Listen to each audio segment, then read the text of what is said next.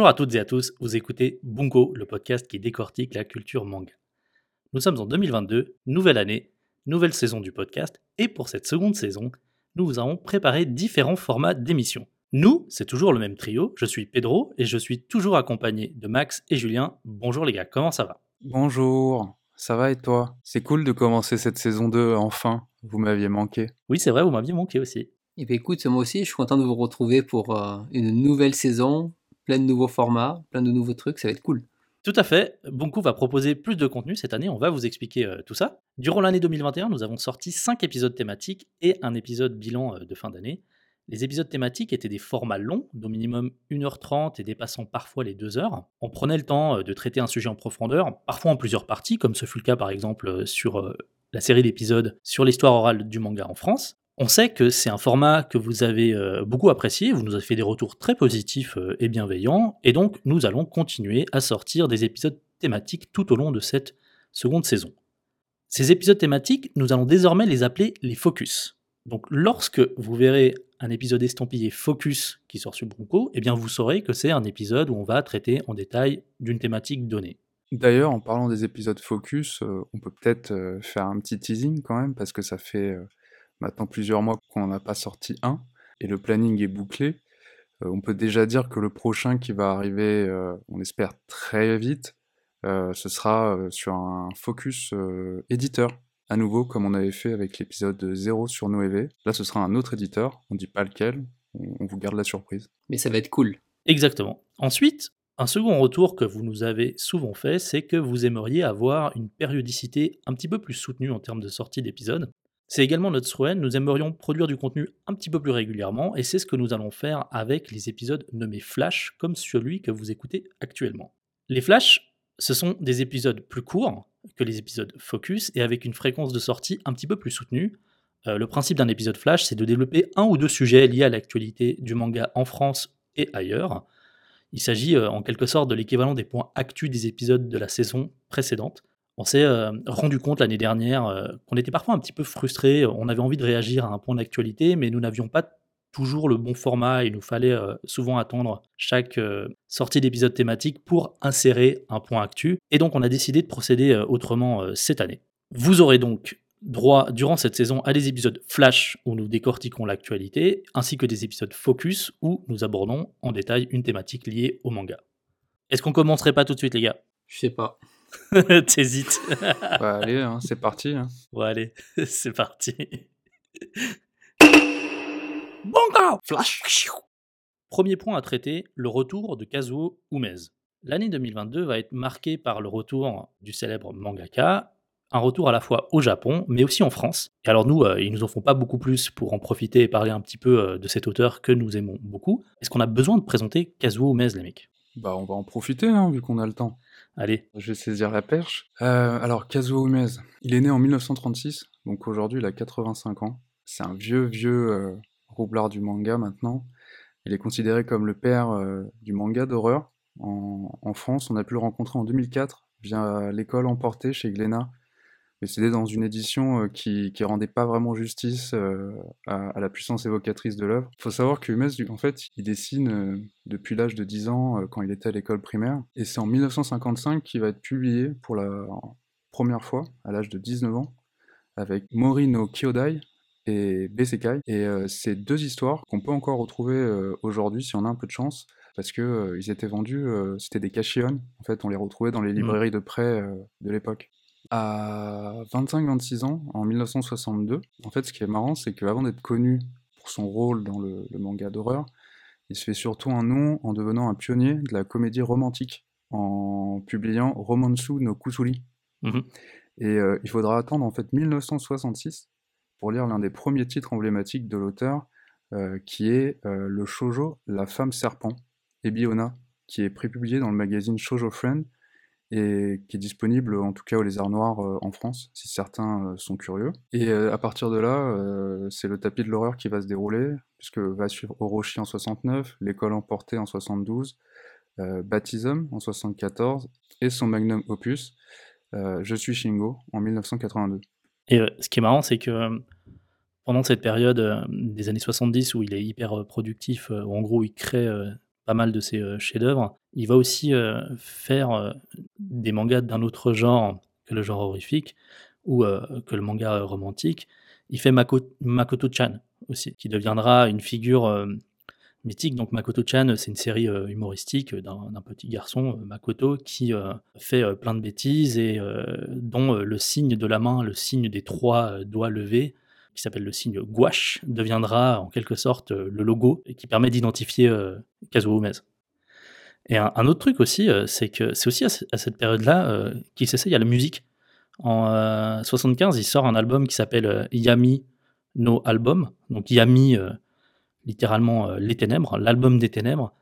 Et c'est un disque qu'il fait avec son groupe euh, où euh, il va euh, chanter des morceaux qui sont intitulés en fonction des mangas qu'il a déjà sortis. Donc il va y avoir des morceaux, par exemple, un morceau qui s'appelle Rochi, un morceau qui s'appelle Senrei, qu'on connaît sous le nom de Baptism en France. Et c'est un album qui est, aujourd'hui assez difficile à trouver en vinyle, mais que vous pouvez écouter sans problème sur Internet si vous êtes intéressé par la petite incursion de Humez dans la musique.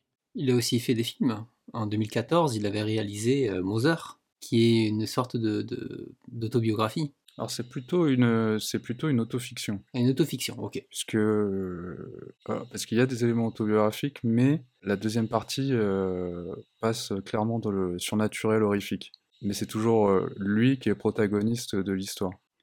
Et surtout, c'est lui qui a, la, qui a la réalisation et au scénario, bien entendu. Effectivement, c'est quelque chose qui va alors plutôt faire dans une deuxième partie, si je puis dire, de sa carrière, en fait, parce qu'il euh, il arrête sa carrière euh, en 95, euh, alors qu'il a déjà 69 ans, en fait. Donc on pourrait se dire, voilà, il, a déjà eu une longue carrière, mais en fait, s'il arrête de dessiner, c'est surtout parce qu'il a des tendinites à répétition. Et donc après, il fait plus de manga à proprement parler, il se diversifie. Donc il va faire des films, des séries télé, notamment des adaptations de ses mangas. Et c'est aussi dans ce cadre-là que justement il va se diversifier en dirigeant Mother en, en 2014. Ça, c'est intéressant que tu parles des tendinites à répétition, puisque la dernière série qui publie euh, entre 90 et 95, c'est 14.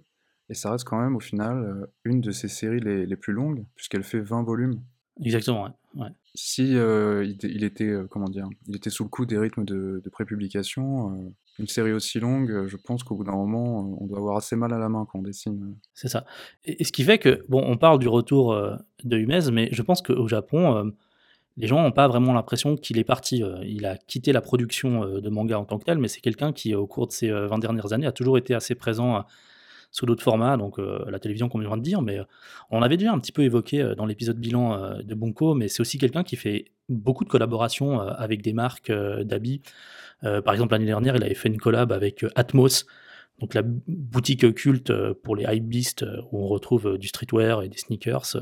Et donc il, entretient un petit peu cette image, malgré ses 85 ans, de mec moderne, très contemporain, très urbain, comme une sorte de figure underground, intergénérationnelle. Quoi. Effectivement, surtout qu'il est sur beaucoup de plateaux télé, enfin il a une énergie pour son âge qui est juste incroyable. On dirait un enfant en termes d'énergie, je parle. Hein. Il s'éclate en fait encore euh, comme si, euh, enfin, il était ado, tu vois, et c'est impressionnant. C'est vrai qu'il casse pas mal euh, le mythe, tu sais, du mangaka un petit peu mystérieux et secret, comme on a souvent au Japon. lui, il est très présent.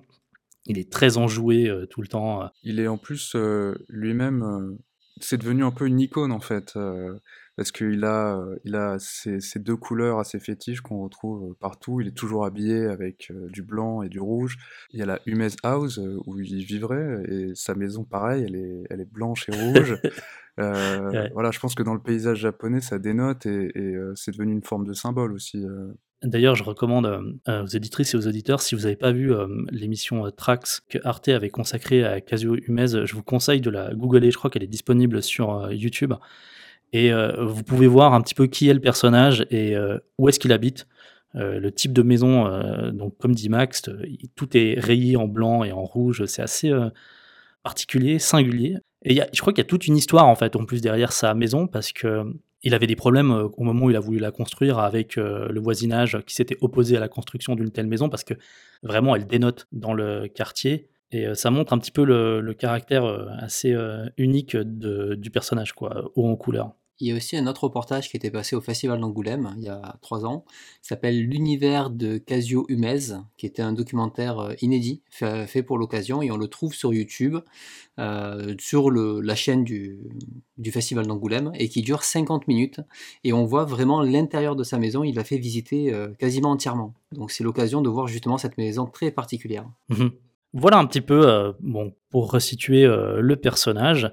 Et alors, euh, son actualité euh, au Japon. Ah oui, bah oui, hein. pourquoi on en parle, Pedro Pourquoi on en Eh bien, figure-toi que Umez fait l'objet d'une exposition au Mori Art Museum à Tokyo, une exposition qui est intitulée The Great Art Exhibition, qui se tient du 28 janvier au 25 mars 2022. Donc, si vous êtes sur Tokyo, euh, on sait que certains d'entre vous, vous nous écoutez de Tokyo, eh bien, qu'attendez-vous? Foncez si vous n'êtes pas encore allé voir cette exposition. Bon, c'est compliqué euh, pour nous occidentaux euh, d'avoir accès euh, évidemment à cette exposition en temps de, en temps. Par contre, on a un petit lot de consolation. On a des vidéos qui traînent sur Internet qui nous montrent un petit peu les coulisses de l'expo. Je pense notamment à la vidéo de Sean de la chaîne YouTube Koenji Sean qui est allé visiter l'exposition et qui nous montre un petit peu quelques, quelques extraits, même si il ne pouvait pas évidemment tout montrer, puisqu'il y avait des parties qui ne pouvaient pas être filmées. Mais donc voilà, il y a une expo avec une partie rétrospective, un petite rétrospective sur sa carrière, avec une mise en avant de numéros historiques de magazines de prépublication où il a travaillé, où il a publié. Il y a aussi une installation du manga Je suis Shingo avec des écrans et des fils électriques, avec d'ailleurs une superbe vue sur Tokyo, parce qu'en fait, le Mori Art Museum, vous savez, c'est une tour. Hein, et euh, l'exposition, elle se déroule au 52e étage euh, du musée, donc c'est quelque chose aussi d'assez euh, exceptionnel.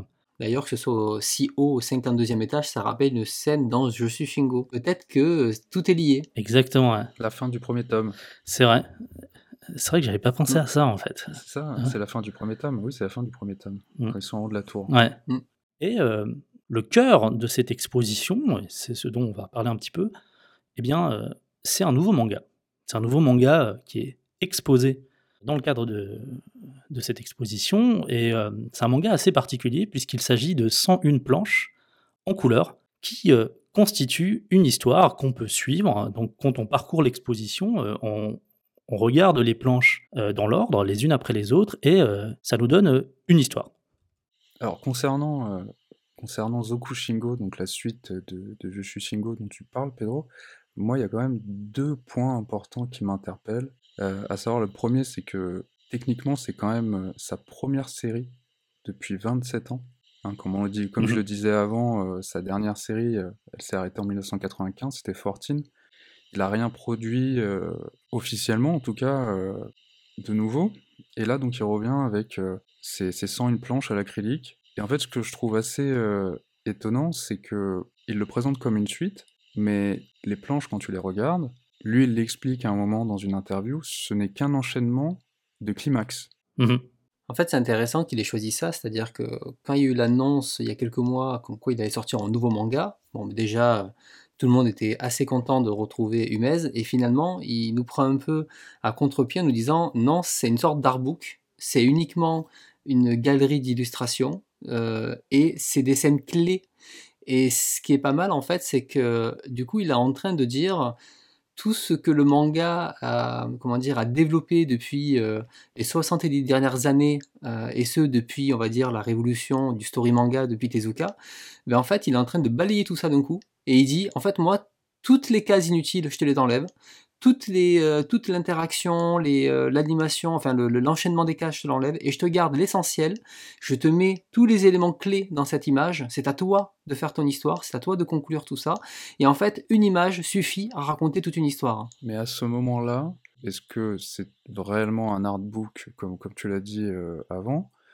Ou, plutôt, en fait, on, est plutôt là face à une proposition d'une nouvelle méthode de narration Mmh ouais, moi je pense qu'on est face à une proposition très expérimentale où il raconte une histoire. Et, tu vois, il dit qu'il y a une histoire, donc c'est la suite de Je suis Shingo.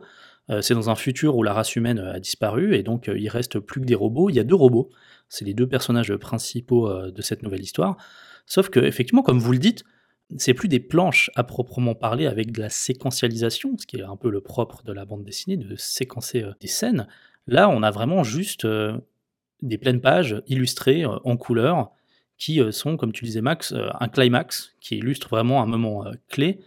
Et c'est une nouvelle manière de lire en fait. C'est une manière peut-être un petit peu plus exigeante parce que ça te force à comprendre ou à imaginer en tout cas ce qui se passe entre chacune des planches, puisque tu ne vois pas le détail. On est tellement habitué dans le manga à, tout voir, à, voir les séquences vraiment au détail près. Et là, c'est vrai que c'est assez étonnant et assez audacieux de proposer quelque chose de, de nouveau. L'origine de l'œuvre est aussi très intéressante.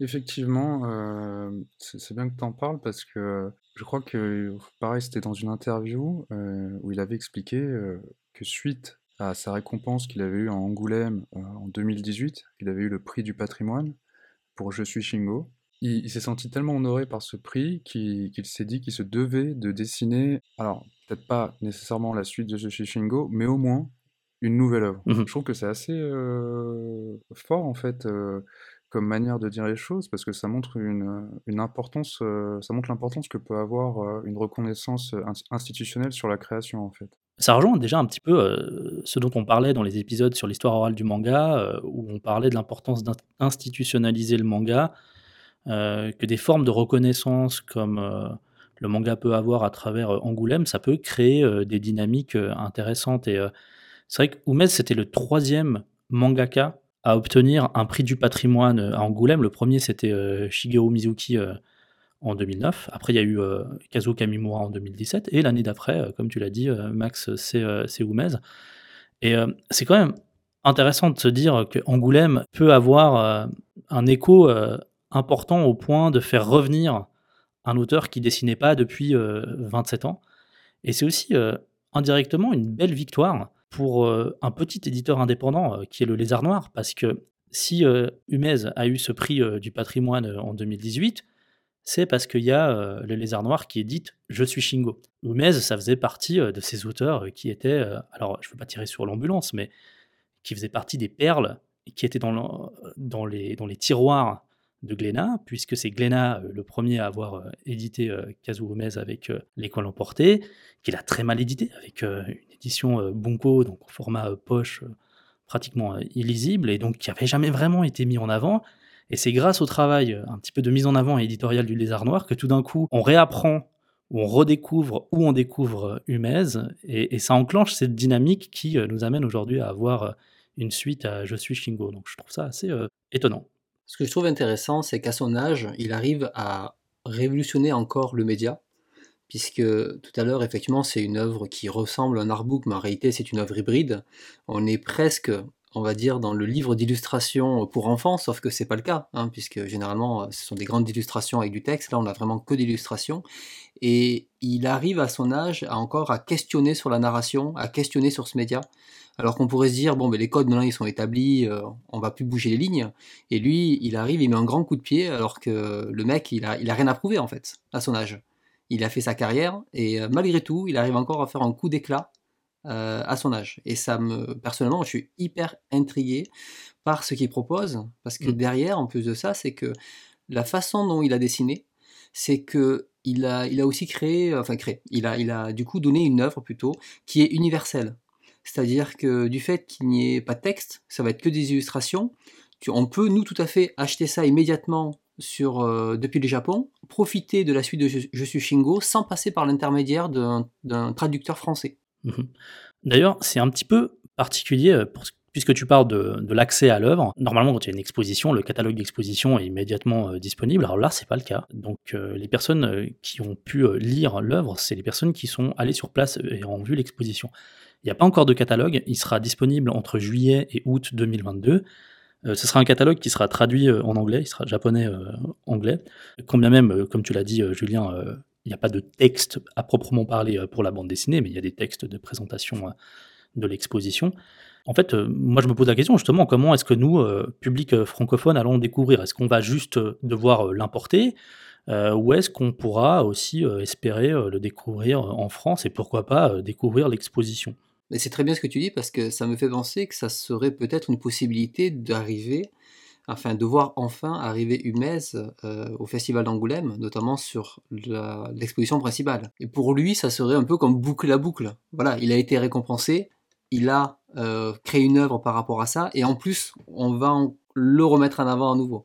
Exactement. Pour moi, ce serait presque euh, un retour de politesse obligatoire euh, d'Angoulême, non? Et je, je, je veux pas croire, je ne peux pas croire qu'ils aient pas l'idée euh, de le faire et qu'ils aient pas envie euh, de le faire. L'expo est là, elle existe. Il faut maintenant euh, récupérer les œuvres, euh, les présenter euh, au public français. Euh, à mon avis, ce serait le premier euh, ravi euh, de d'avoir euh, cette consécration à Angoulême. Et pour nous, ce serait super. Sachant qu'en plus, euh, 2022, c'est l'année Makoto-chan en France. Exactement, parce que comme on le disait euh, au début, c'est le retour de Humez, mais c'est pas juste le retour de Humez euh, au Japon à travers cette expo et à travers cette nouvelle œuvre.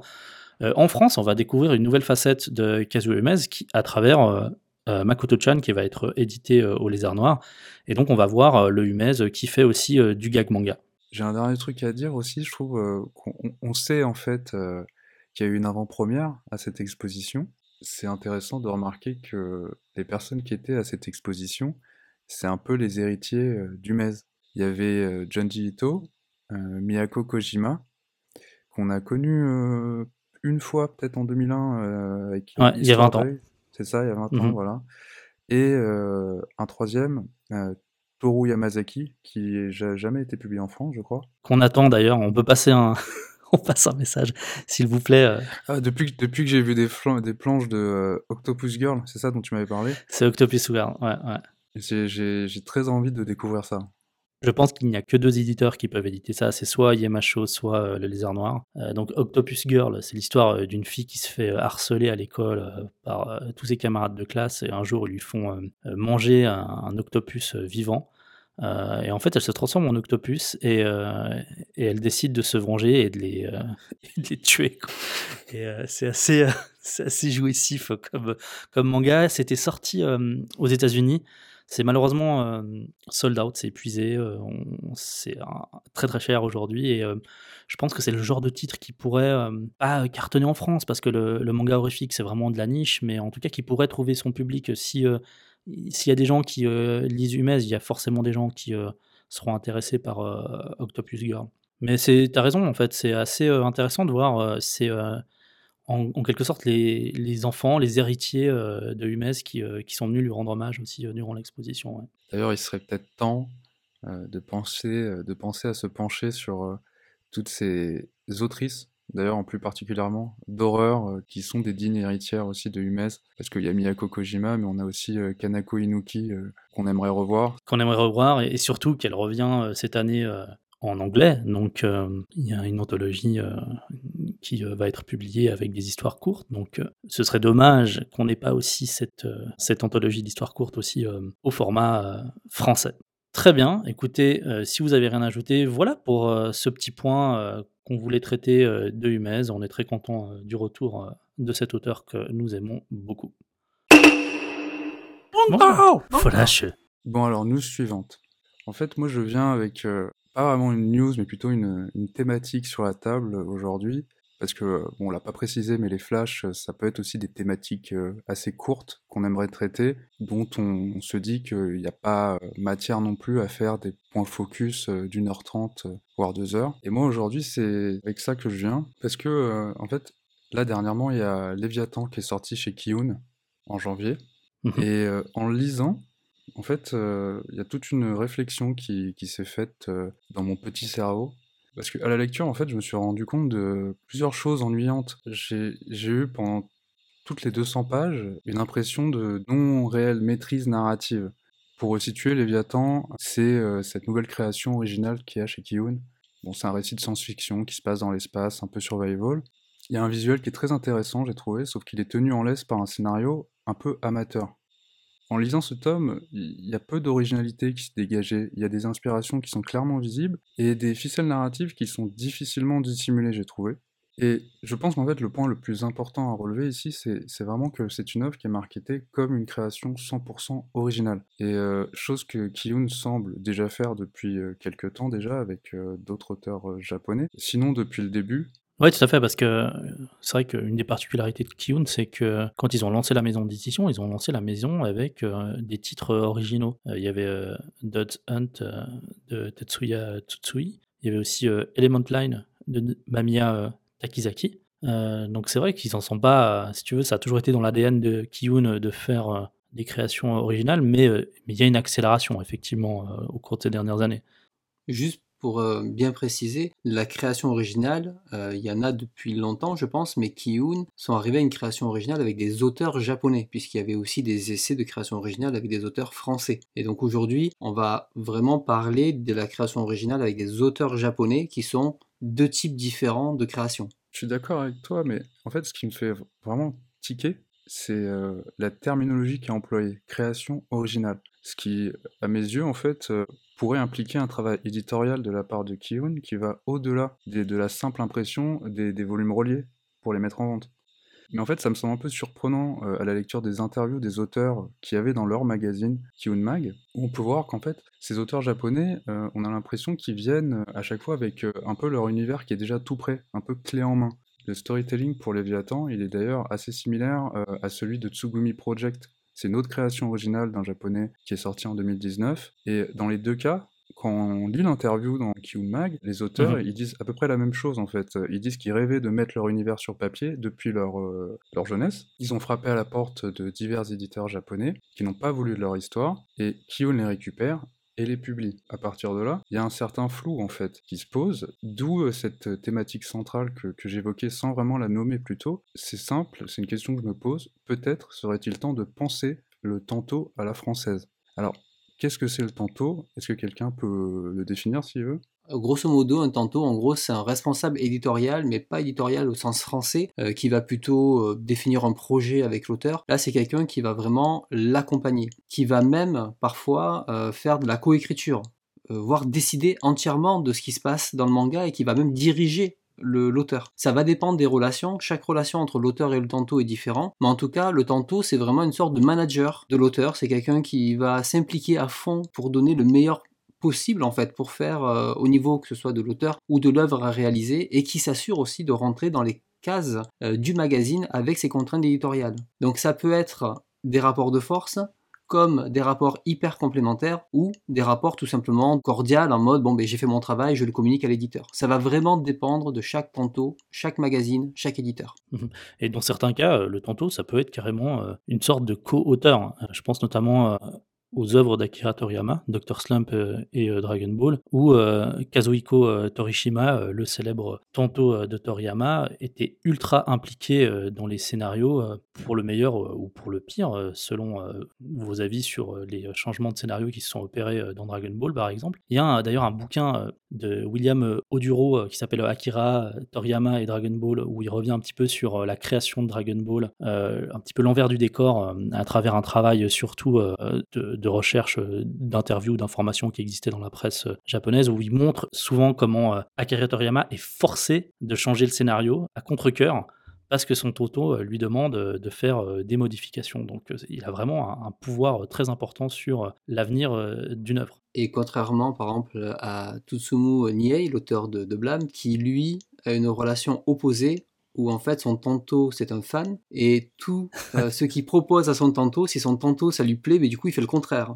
Et c'est ce qu'il expliquait à Angoulême quand, quand est venu pendant Angoulême et c'était très drôle parce qu'en fait c'était une relation qui était à l'opposé, c'était lui au final qui décidait et qui imposait à son tanto ce qu'il voulait faire. Et donc toi Max, un petit peu l'hypothèse que tu fais c'est que avec euh, les créations originales de Kiyun, tu penses que on a plutôt des auteurs japonais qui ont déjà créé un univers de leur côté et qui présentent à Kiyun quelque chose qui est déjà finalement assez construit et que le rôle éditorial de Kiyun dans le suivi un petit peu de la création du manga va être moindre ou en tout cas pas comparable au tanto à la japonaise, c'est ça? Exactement. En fait, c'est une question que je, je me pose parce que quand je vois le produit fini, bien sûr, je dis pas que c'est mauvais. Hein. C'est pas du tout ce que je dis. Ça se lit avec euh, plaisir, on peut passer un bon moment, mais c'est une lecture à laquelle euh, on ne repensera pas d'ici quelques mois en fait. Il y a un manque d'originalité qui se dégage. surtout en fait, c'est pas marquant. C'est pas marquant, mais c'est surtout que le dessin, le dessin est très beau. Ça, je ne le remets pas en question. Ah, c'est vrai qu'il attire en le dessin. Hein. Voilà, mais scénaristiquement, en fait, je trouve que ça fait encore très amateur. Mais toi, tu crois qu'on va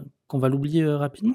Moi, je euh, j'en suis pas sûr en fait, je sais pas. Et je m'étais dit la même chose euh, de Tsugumi Project, donc une autre création originale de Kiyun, où j'ai eu un peu la même sensation que tu as eu. C'est- C'était pas inintéressant, d'un point de vue visuel, c'était même intéressant, mais le scénario m'avait laissé un petit peu de marbre. J'avais l'impression d'avoir lu quelque chose euh, qui se rapproche parfois d'une fanfic en fait, dans la manière dont c'est construit. Et pourtant, force est de constater que ça cartonne au Japon. Au moment où on enregistre, il y a Kiyun qui vient euh, de tweeter que Tsugumi Project, leur création originale, s'est vendue à 220 000 exemplaires au Japon, en sachant que le volume 4 était sorti euh, la semaine avant euh, le tweet. Donc en 4 volumes, il y a déjà 220 000 exemplaires vendus. Pour un manga qui n'a pas de produits dérivés, qui n'a pas de série, c'est énorme. Sauf que dans le cas de Tsugumi Project, ça a été repris par un éditeur japonais et c'est prépublié dans un magazine japonais, le, vrai. le Young. Ouais, c'est pas n'importe quoi. Voilà, où était prépublié Akira et plus récemment euh, The Fable. Dans le cas de Léviathan, pour l'instant, c'est pas le cas. Mhm, mhm. Mais bah, par exemple, c'est intéressant que tu me parles du cas de Tsugumi Project parce que pareil, à ce moment-là, je me suis posé la question. Si maintenant il est prépublié dans le Young, est-ce qu'on lui a attribué un tanto japonais? Hmm, c'est une bonne question, parce que pour euh, un petit peu euh, resituer euh, la trajectoire de l'œuvre, le dernier tome qui est paru en version française de Tsugumi Project, c'est sorti donc le tome 3, qui est sorti en janvier, janvier, euh, 2020. Donc ça fait un petit peu plus de deux ans qu'on n'a pas eu de nouveaux tomes. Entre-temps, la série euh, est sortie au Japon en prépublication dans le Young Magazine. Elle a rattrapé la publication française. Le tome 4 est déjà sorti au Japon et il ne sortira qu'en été 2022 euh, en France. Ah, et c'est vrai qu'on, on- moi je me demande aussi euh, qu'est-ce qui se passe en termes de, suivi éditorial? Est-ce que maintenant c'est euh, les tantos euh, de Young Magazine, comme tu le dis, qui vont euh, suivre la production de Tsugumi Project, ou est-ce que c'est toujours Kiyun qui a les mains sur le contrôle un petit peu créatif de, la série? C'est une, bonne question.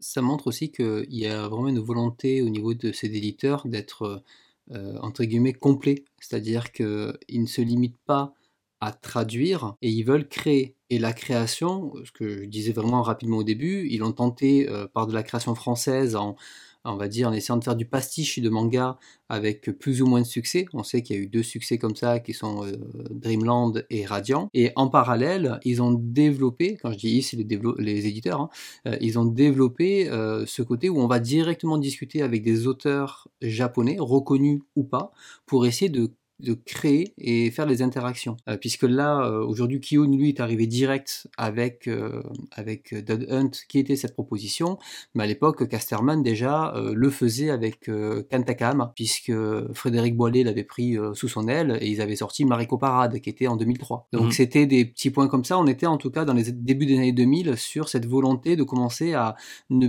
plus être, comment dire, ne plus subir la pression des marchés euh, des éditeurs japonais qui euh, chaque année imposent de plus en plus de conditions euh, difficiles, notamment au niveau des grosses licences, et de commencer en fait à retourner la vapeur en disant ben maintenant nous on manage des, des, auteurs japonais, on a des licences, on gère des licences et on vous vend ces licences-là. Ça, c'est l'évolution de, des éditeurs aujourd'hui. Ce dont tu parles, Julien, moi je suis d'accord, enfin en tout cas je le, perçois clairement comme une tendance chez les éditeurs parce que bah, par exemple on se souvient que durant le festival PAM, euh, a annoncé pour 2022 quatre créations originales mais en français, avec des auteurs français. Euh, Glénat a déjà sorti aussi des créations originales, pareil en français. Je vous rappelle l'excellent Devil's Frolic de, de Maître Gims. Hein, on attend toujours le tome 2. Ah, Il va être incroyable le tome deux. Là, ils, prennent leur, ils prennent leur temps, c'est pour la qualité, je pense. Euh, mais Ah, déjà alors- qu'ils sont 45 à écrire le scénario. Mais ok, alors, si euh, pour, euh, comment dire, être dans cette volonté de, de- de- de devenir un éditeur complet, donc avoir ses propres créations, c'est-à-dire avoir des droits directs que eux- eux-mêmes ensuite peuvent revendre à d'autres pays intéressés, c'est super. C'est sûr que ça va beaucoup plus vite pour les transactions que aller à chaque, aller toquer à la porte des éditeurs japonais pour récupérer les droits de, euh, du manga qu'ils veulent éditer en France. Mais euh, il faut quand même prendre en compte le fait qu'au Japon, il y a un savoir-faire derrière ces créations et que euh, la présence du tanto euh, est importante.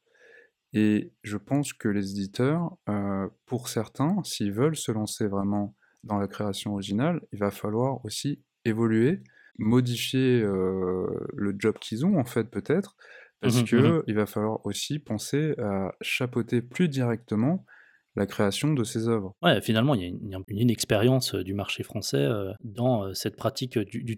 Il y a peut-être encore, si tu veux, une expérience, à acquérir et c'est peut-être ça aussi que fait Kiyun depuis un certain nombre d'années, en fait. Parce que si on regarde, j'ai l'impression quand même que ce sont eux qui sont, le plus proches aujourd'hui avec leur création originale d'un modèle à la japonaise. D'ailleurs, c'est ceux qui arrivent, voilà, à vendre, une de leurs séries, au Young Magazine, ce qui est pas rien. C'est ceux qui arrivent maintenant, par exemple, pour, Tsugumi Project, avoir une accroche publicitaire, heu, de Horikoshi, heu, l'auteur de My Hero Academia, heu, qui recommande, la série. Et je pense qu'il y a aussi des synergies, en fait, qui sont faites parce que My Hero Academia, c'est Kiyun aussi. Et donc il y a des synergies qui sont faites à la fois sur le marché, français mais aussi, japonais et hem, on peut aussi se dire que faire, heu, de la création originale, c'est aussi, hem, une sorte de démonstration de rapport de force, vis-à-vis, heu, des gros éditeurs japonais. Kiyun, ils arrivent, devant Kodansha, ils disent: «Bah, voilà, nous aussi on sait produire. Regardez ce qu'on arrive à faire. D'ailleurs, c'est tellement intéressant qu'on vous le vend» et ça, je pense que ça les met dans une position aussi de force pour des négociations de futurs titres, de futures licences, heu, produites, elles, heu, bel et bien au Japon par, heu, la Kodansha, ou ou d'autres, éditeurs. Avec ça, ils mettent, un pied dans la cour des grands, en fait. C'est-à-dire que là, ils parlent de «d'égalité à égalité», entre guillemets, hein, on on parle pas de force de frappe, mais en tout cas, ils ont, les mêmes, avantages dans leur catalogue. Alors, je nuance, en tout cas, il faut qu'on nuance en disant qu'ils sont à pied d'égalité si c'est avec des auteurs japonais. Parce que, heu, Tsugumi Project, c'est un auteur japonais. Il est prépublié maintenant dans le Young Magazine, mais j'ai un autre exemple, heu, qui est Radiant, qui lui a bénéficié par contre, heu, alors il est publié au Japon, mais c'est directement en volume relié, et il est pas prépublié dans un magazine, japonais. Parce que c'est un auteur français, en fait. C'est encore un autre mode, d'implantation du marché japonais. Eux, ils sont directement arrivés avec un volume relié alors que Kiyun est arrivé par, heu, un mode d'implantation un petit peu plus classique qui est, heu, la prépublication. Tout à l'heure, tu parlais, Pedro, de l'évolution du tanto, Ouais. heu, donc au niveau français, alors il faut savoir que Kiyun, ils ont des, des bureaux, Exactement. au Ja au Japon, donc ça déjà, Permanent, ouais. voilà, c'est un point très important. C'est-à-dire qu'à la fois, ils peuvent démarcher sur place, mais pouvoir ils peuvent gérer les Mmh auteurs sur place, ce qui mh. change Mmh mh. énormément de peut-être d'autres éditeurs et d'autres collaborations qu'il y a pu avoir dans le passé. Mais aussi, il y a peut-être une sensibilité japonaise. C'est-à-dire que, est-ce que le le tanto français, est-ce qu'au final, heu, il faut pas engager un tanto japonais qui aura peut-être une vraie sensibilité japonaise? Puisque c'est aussi pour ça qu'on lit des mangas. Heu, c'est peut-être pour ça aussi que le global manga, donc le manga français peut-être marche moins ou du moins on est moins attiré par ça parce que la sensibilité n'est pas la même. C'est peut-être ça qu'il faut qu'ils développent en fait au final. C'est des vrais services japonais qui reproduisent le système, japonais aujourd'hui, en l'adaptant un petit peu s'il faut à la française, mais avec une sensibilité japonaise. Alors effectivement, ça, heu, c je pense que c'est possible, qu'il y a, heu, un besoin, d'avoir en tout cas une proximité culturelle avec, le Japon pour bien comprendre la production, japonaise. C'est, l'axe qu'a choisi, Kiyun, mais il y a aussi, d'autres axes, tu disais, Julien, que Kana, développait, une offre, avec, des mangas, français. Ça, c'est aussi un autre modèle, c'est de vraiment assumer le fait qu'ils font pas du manga à la japonaise et que c'est quelque chose de différent.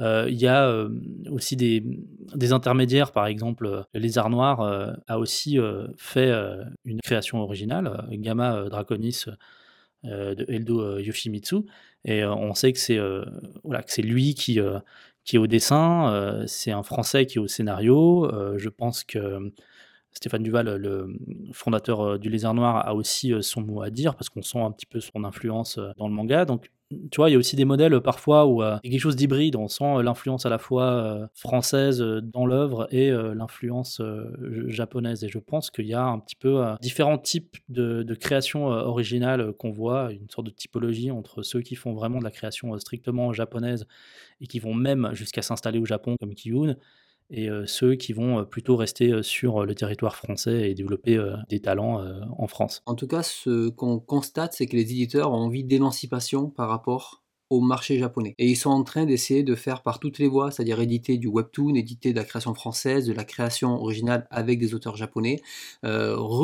euh, éditer ou republier via des magazines présents sur place, être gestionnaire de licence. Et on sent que euh, ils voient que le marché évolue, ils voient qu'aujourd'hui, avec l'ère d'Internet, euh, les éditeurs japonais pourraient beaucoup plus facilement s'implémenter sur le marché européen, et notamment, par exemple, imaginons, on en a déjà parlé, que Manga Plus propose un abonnement euh, de 5 euros par mois pour avoir accès à tous les titres du Jump. C'est quelque Ouais. chose qui va écraser clairement euh, les éditeurs français en place. Et ouais. ils sont en train de tout doucement essayer de se révolutionner eux-mêmes. Et c'est très intéressant parce que euh, le marché évolue. Euh, et ce qu'on connaît aujourd'hui, dans 5 ans, ça sera tout aussi intéressant d'en rediscuter parce qu'il y aura, je pense, beaucoup de changements et d'évolutions. Et ce qu'on peut dire pour terminer, c'est aussi que attaquer le marché japonais, je ne connais pas les chiffres de vente en France, mais qu'un Tsugumi Project se à 200 000 exemplaires là-bas, nous, c'est un gros, gros succès ici. Typiquement, c'est un succès comme Bistar.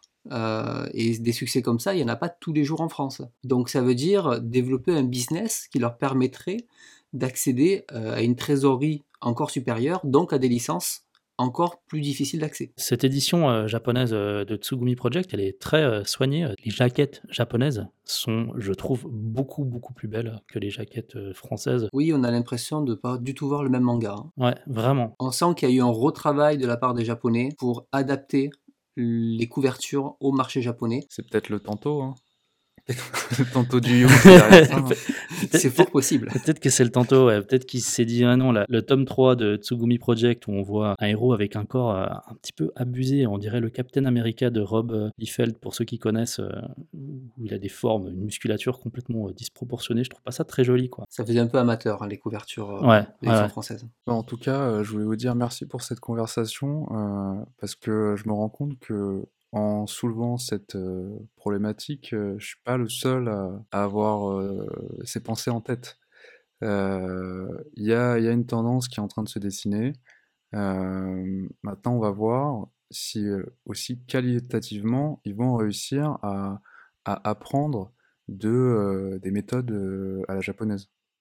Et voilà ce qui conclut ce deuxième point euh, de ce premier numéro de Flash. On espère que ce format euh, vous a plu. Faites-nous vos retours. C'est un format euh, qu'on aime bien enregistrer et qu'on pourra faire assez régulièrement. Il y a, excuse-moi, mais il y a un troisième point news qu'on a oublié, euh, c'est qu'il y a une chaîne YouTube, je sais pas si vous la connaissez, elle s'appelle La Capsule Manga. Euh, Ah oui, c'est la mienne. Elle a ouvert euh, un Patreon. Donc, Ah, ça, c'est la news la plus importante aujourd'hui. on est d'accord. Vas-y, Julien. Exactement. Alors j'ai ouvert un Patreon sur ma chaîne, donc euh, la capsule manga. Euh, Il y a plusieurs forfaits et dont un où justement il y a des bonus euh, exclusifs réservés au Patreon que, je fais régulièrement. Donc n'hésitez pas à aller jeter un petit œil rien que pour lire un petit peu les, jeux de mots que j'ai pu faire déjà sur le, sur le Patreon. Et, euh, en plus vous avez aussi ben, votre nom euh, qui est cité ou des petits bonus comme des pseudo Discord euh, euh, spécial sur notre Discord, euh, etc. Donc voilà, n'hésitez pas à aller jeter un œil. Merci de nous avoir écoutés. Nous vous disons à tout bientôt pour un nouvel épisode Flash et un épisode Focus qui va sortir très prochainement. Au revoir. Au revoir. Au revoir. Et euh, surtout, n'oubliez pas de mettre 5 étoiles. Merci. 5 étoiles.